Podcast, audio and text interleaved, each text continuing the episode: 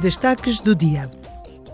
Esta semana, os deputados da Comissão das Liberdades Cívicas, da Justiça e dos Assuntos Internos deram luz verde a uma nova lei para acelerar o congelamento e o confisco de bens de origem criminosa.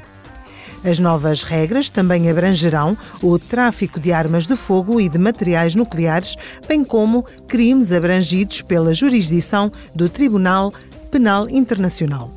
Os deputados querem ainda garantir que as vítimas sejam indemnizadas antes do confisco e permitir que os bens confiscados possam ser utilizados para fins de interesse social ou público.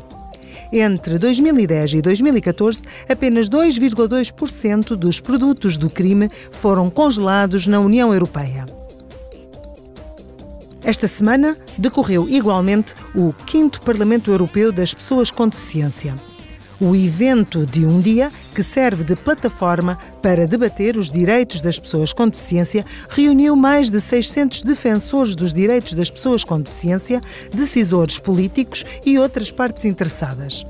A Presidente do Parlamento Europeu, Roberta Metsola, proferiu o discurso de abertura.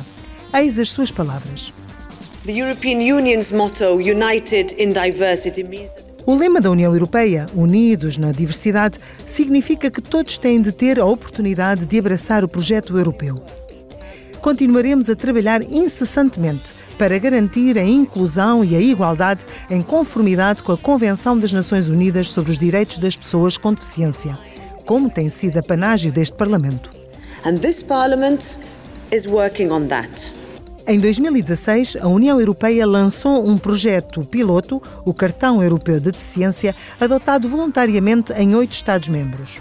A Comissão Europeia deve apresentar uma proposta legislativa sobre este cartão até o final do ano.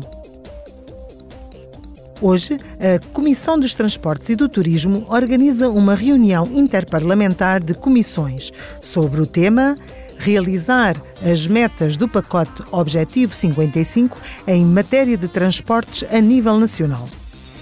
O propósito da reunião é trocar pontos de vista com deputados dos Parlamentos Nacionais sobre a situação e as experiências dos Estados-membros neste domínio.